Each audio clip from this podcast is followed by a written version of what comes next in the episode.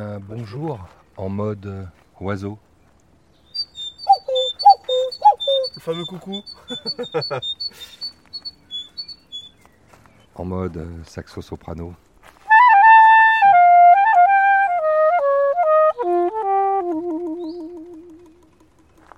On conjugue ça à 3.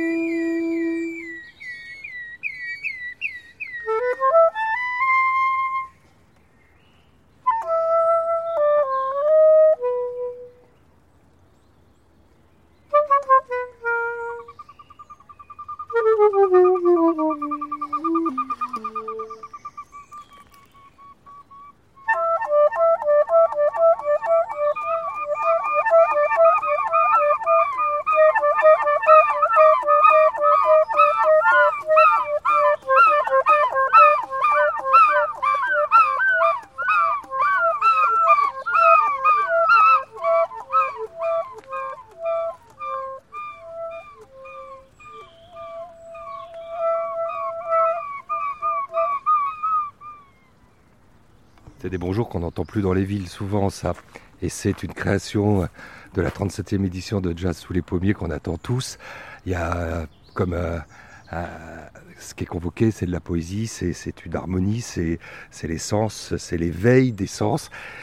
Comment est née cette extrêmement sympathique idée Déjà, c'est un bonjour maritime. Je sais pas si vous avez bien reconnu, mais il y avait quand même de la mer. On n'est pas loin de la mer à Coutances.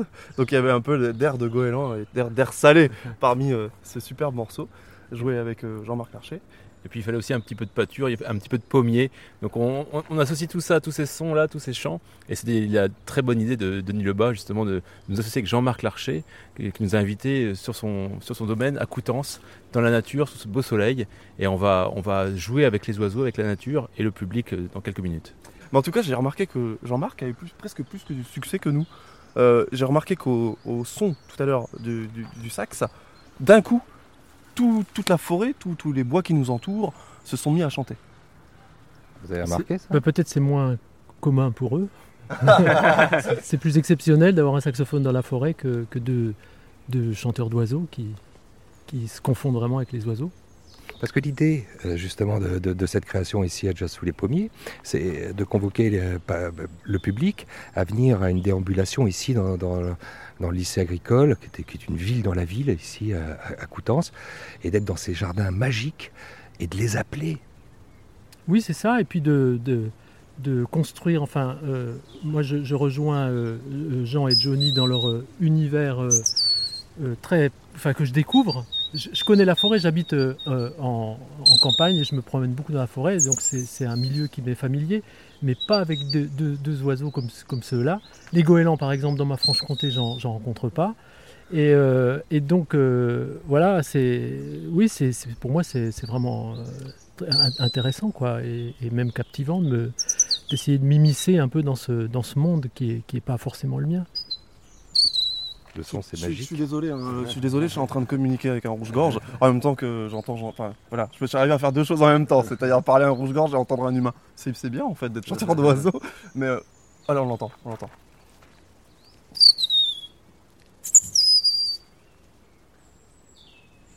La réponse. Ah, qu'est-ce qu'il m'a dit? Est-ce que je suis bienvenu ici? Réponse bientôt, réponse Euh, bientôt.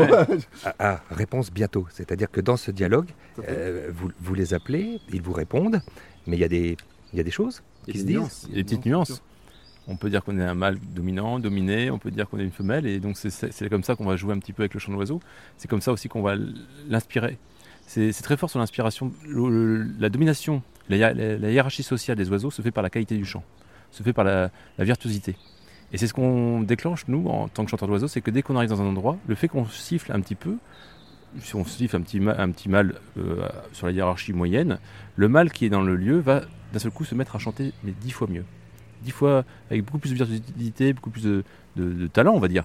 Et c'est là qu'on entend des choses magnifiques. Et c'est ce qu'on va faire justement euh, éprouver au public. C'est des autres qui chantent merveilleusement bien, avec la voix de Jean-Marc Larcher, avec la nôtre, et ça va faire une espèce d'ouverture d'esprit, d'ouverture des sens pour le public. Et Les sons du la- saxophone, c'est la voix. Tout à fait. Et c'est surtout la chance d'être avec des oiseaux chanteurs. Parce que le rouge-gorge, on en parle, il y avait une fauvette tout à l'heure. Tous, tous ces oiseaux sont des oiseaux chanteurs. C'est-à-dire qu'ils ont un territoire qui est déterminé par leur son.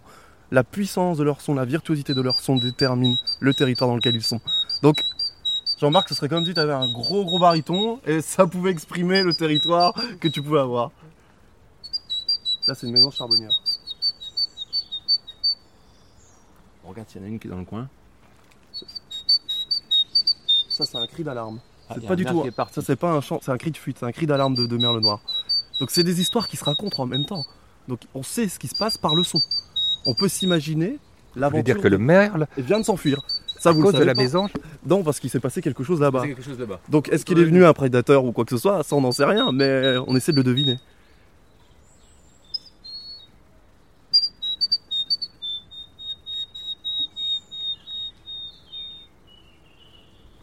Jean et Johnny, comment tout ceci vous est venu? Comment ça a commencé? Enfin, cet apprentissage? Ah, C'est un mystère pour nous. Euh, deux mots. L'enfance. Il faut être assez fou. Il faut pas avoir de filtre de l'adulte. Il faut être euh, sans filtre. C'est-à-dire qu'il faut se dire à un moment donné que le corps humain peut émettre ses sons. On peut devenir oiseau. Il faut avoir cette faculté de se dire on peut devenir oiseau. Et c'est ce qui a tout fait. C'est que enfant, on a cru qu'on pouvait voler, on a cru qu'on pouvait parler comme eux. Et à un moment donné, ça a été possible. C'est l'enfance. La clé, c'est l'enfance. Mais la première image ou le premier son que vous êtes euh, parvenu à, à imiter à la perfection, le premier dialogue, Le premier dialogue, c'est en rentrant de l'école, euh, en baie de Somme. Et c'est une volée de goélands qui repart dormir sur la plage. Il est 5h30 du soir. Et là, euh, elle me passe au-dessus en, su- en me survolant, en chantant. Et j'ai l'idée de pousser un cri. Mais un cri qui sort de nulle part, hein, un cri de goéland. Et toute la troupe se détourne, me survole, fait plusieurs tours en chantant. Et cette clameur, cette chorale, elle est gravée en moi. J'ai toujours ces frissons. Je la vois toujours. Et c'est ce que je veux faire revivre à, n'importe quel homme. C'est de vivre ça, d'avoir une interaction animale en fait entre l'homme et les oiseaux sur le son. Cette espèce de lien euh, insaisissable uniquement par, par- les oreilles et par le son de la voix. Et c'est notre démarche de notre vie euh, artistique. En fait, c'est la source. C'est vraiment la source, ça. Ensuite, on a pris cette matière qui est devenue une matière étrange parce que aucun musicien, aucun chanteur pouvait deviner qu'il était possible de faire des oiseaux. C'est vraiment le regard de l'enfant et la possibilité d'aller aux extrêmes des cordes vocales, aux extrêmes du sifflet, aux extrêmes de notre capacité euh, de, de corporelle presque, physique en fait. Et de pouvoir prendre cette matière et d'en faire de la- de l'artistique, de, de la musique. C'est-à-dire que les goélands qu'on a fait tout à l'heure dans la musique sont pas réellement des goélands, sont une illusion sonore qu'on vous donne et un tableau qui est plus amplifié que dans la nature. C'est- encore plus fort que dans la nature. Donc Il faut jouer c'est des- là-dessus. Sur le faire des rythme, plans les déstructurer, les mettre au loin, les faire revenir. créer, faire des chimères, des oiseaux qui n'existent pas, des oiseaux imaginaires, euh, ralentir le rythme. Ce ne serait pas possible si on n'était que des imitateurs. C'est là où on devient chanteur d'oiseaux. C'est assez extraordinaire de voir euh, le rapport de l'enfant face, euh, face à ce qu'on fait. C'est-à-dire que si j'imite un oiseau face à un adulte, il recule de 3 mètres, il me dit bravo, et il me dit c'est magnifique, je sais pas comment il fait. Si je le fais face à un enfant, la première chose qu'il fait, c'est qu'il met les doigts dans la bouche et essaie de siffler. Voilà la différence. Et cette différence-là, on la voit aussi quand on essaie de transmettre, c'est que les enfants qui viennent en cours et dans la classe Au début, ils sont un peu figés, ils sont bon, quel est le code? Et d'un coup, ils se lèvent, ils poussent un cri, n'importe lequel. Ils ont toujours un oiseau, ce que j'appelle un oiseau totem avec eux. Donc ils vont faire soit un héron, soit un goéland, soit ils savent siffler, ils font un loriot. Et puis après, ils cessent. Donc ils vont dans la cour tous et ils ont poussé leur cri en fait. Et tout ça, c'est du bonheur. Et après, ils vont écouter la nature différemment et ils vont commencer à nommer les choses. Ils vont nommer, ils savent que c'est plus des oiseaux. Ils savent que c'est un rossignol qui chante, ils savent que c'est un pinson des arbres. Et juste nommer les choses, c'est déjà les connaître. Et enfin les respecter.